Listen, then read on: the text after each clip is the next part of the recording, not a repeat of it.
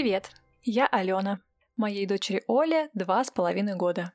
А это подкаст, в котором я рассказываю о своем обыкновенном родительстве, делюсь сомнениями, переживаниями, страхами и тревогами, поводами для гордости и долгожданными успехами. Я делаю это для того, чтобы напоминать самой себе и каждому, кто меня слышит. Ты справляешься. Два месяца назад я вышла на работу. Я могла находиться в отпуске по уходу за ребенком еще примерно 8 месяцев, однако решила выйти чуточку раньше.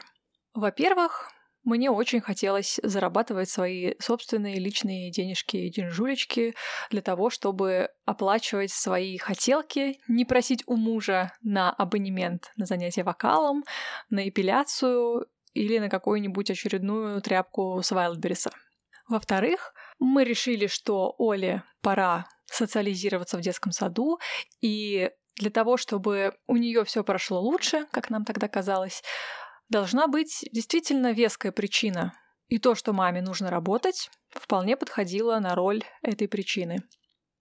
Ну, еще меня вроде бы как уже ждали на работе, Финальным аргументом стало то, что в начале 2023 года моя знакомая разложила мне метафорические карты на мой запрос, когда же мне лучше выйти на работу, и идеальный расклад вышел как раз на вариант э, выйти до конца 2023 года. Там все было замечательно по картам, а вот если бы я вышла э, либо в начале 24 либо по окончании отпуска по уходу за ребенком, там на картах были какие-то сплошные черепа, мечи и все плохо, поэтому, ну, куда попрешь против такого аргумента.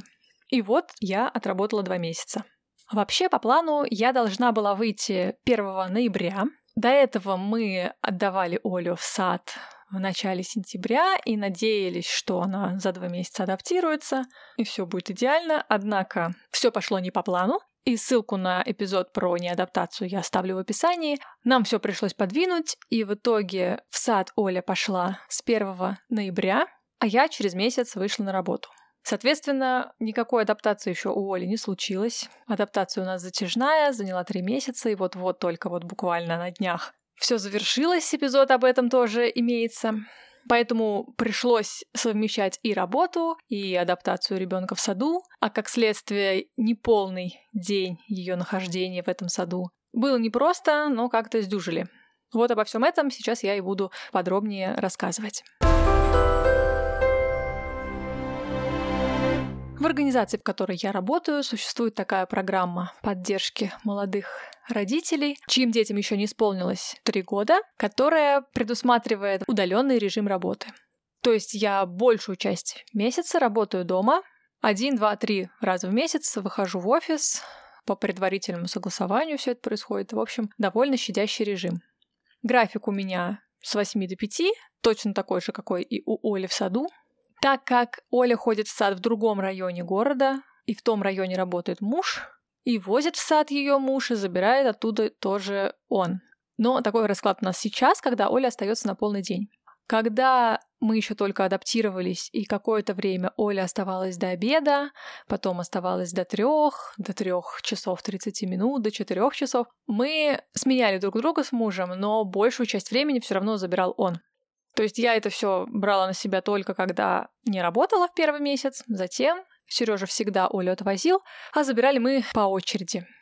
Главное неудобство состояло в том, что я сдвигала свой обеденный перерыв, который 45 минут, уезжала за Олей, забирала ее, возвращалась, продолжала работать и задерживалась после окончания рабочего дня на то время, которое я потратила на дорогу обратно, потому что туда-обратно дорога занимала примерно час, плюс я ждала Олю, пока она там покушает, потом мы одевались, в общем, все это не быстро. Да и, знаете ли, раздеть э, малыша из комбинезона и еще одного комбинезона и снять еще что-нибудь, а иногда и сначала успокоить, потому что она там не хочет домой, хочет гулять или еще что-нибудь. В общем, это тоже все отнимало время. И это главное, что меня раздражало во всей этой ситуации. То, что мне приходится отрываться от работы, Соответственно, какой-то кусок моей работы переходит на плечи коллег, пока меня нет.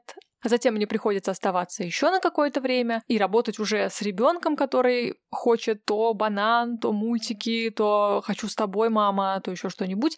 Это тот еще аттракцион. В то же время Оля довольно-таки неплохо справляется с самостоятельной игрой. То есть не было такого, что она дергала меня прям ну вот каждую минуту. Нет. В принципе, она отлично занимала себя сама.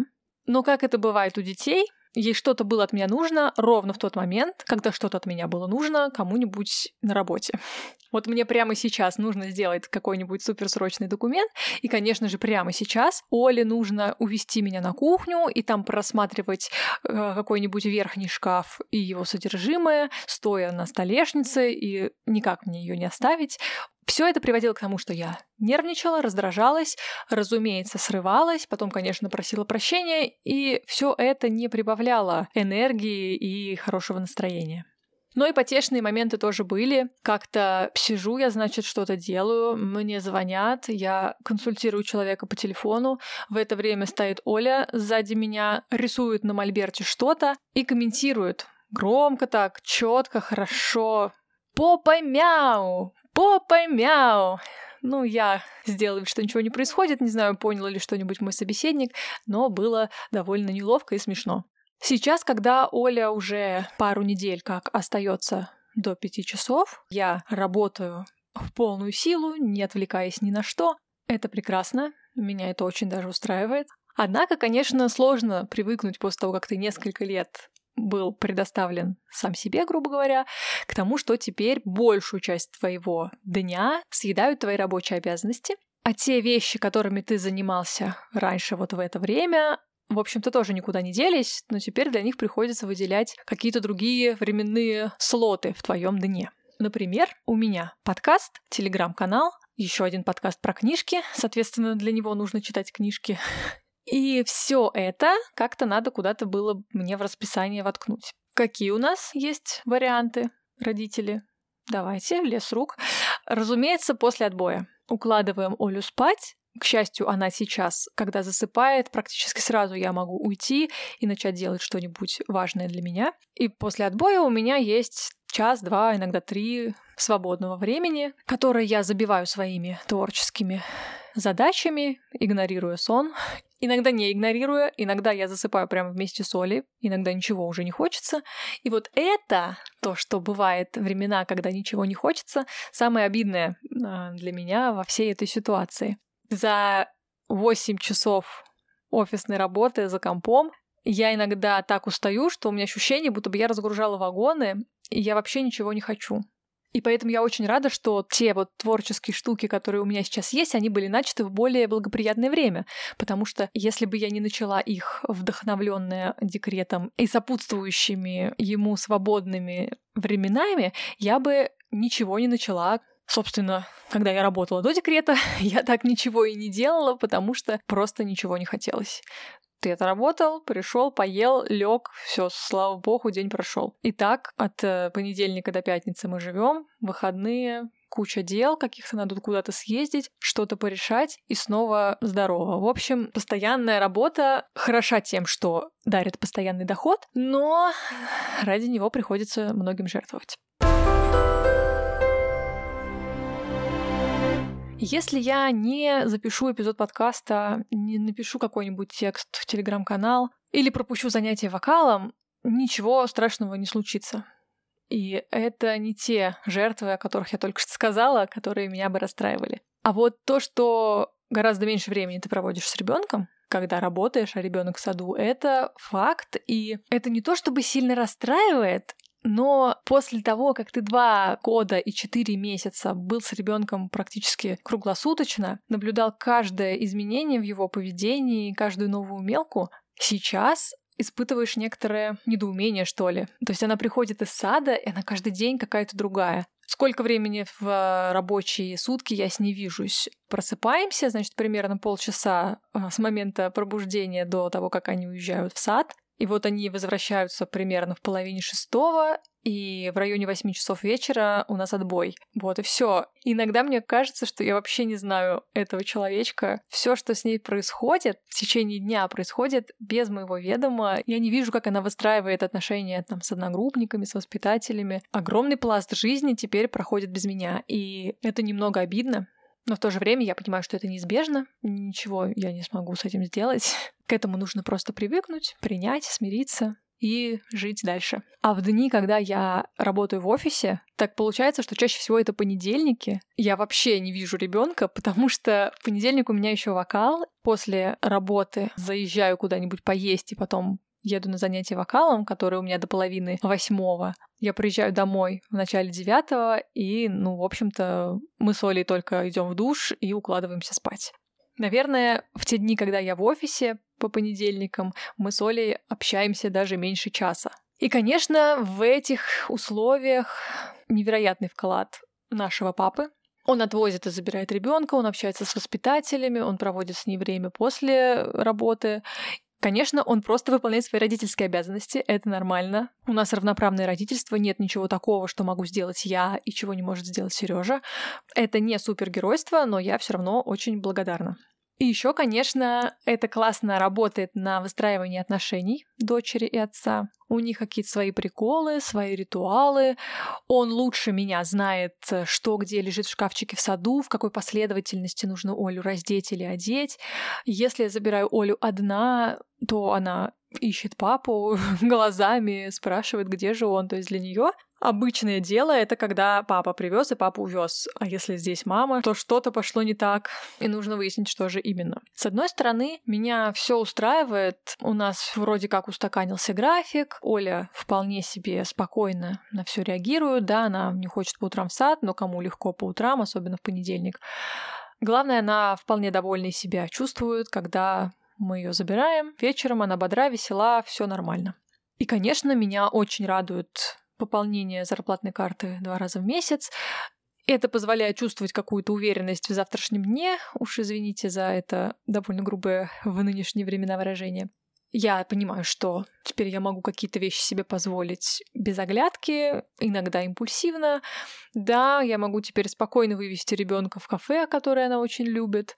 Для этого мне не нужно залезать в семейный бюджет. В то же время, после вот этих двух месяцев, я поняла, что мне не очень подходит такая жизнь. И, наверное, я бы хотела что-то изменить. Я бы хотела видеть, как растет мой ребенок, это не значит, что я бы забрала ее из сада, если бы у меня была возможность не работать. Но, возможно, я бы чувствовала себя меньшей матерью-кукушкой, что ли, если бы я ее отвозила и забирала. Или бы мы делали это с мужем 50 на 50. Я не представляю, как вообще живут родители школьников, которых нужно забирать с уроков, мы когда с Олей начинали адаптацию, возвращались домой в районе 12, я видела толпы родителей, которые ожидают детей около школьных ворот, и я не понимаю, как так можно вообще, в смысле, как это организовано.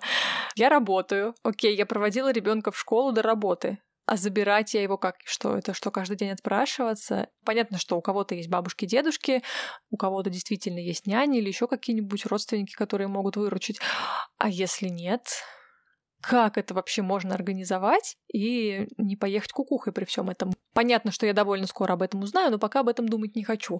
Так вот, я бы хотела попытаться, по крайней мере, организовать свою жизнь, работу так, чтобы иметь эту возможность спокойно, без озрения совести, не отпрашиваясь у начальников, забирать ребенка из школы или из сада, отводить на какие-нибудь кружки, проводить с ним время, просто, не знаю, ходить и гулять и общаться, и видеть, как ребенок растет, что у него происходит в голове, что он чувствует, как он смотрит на этот мир.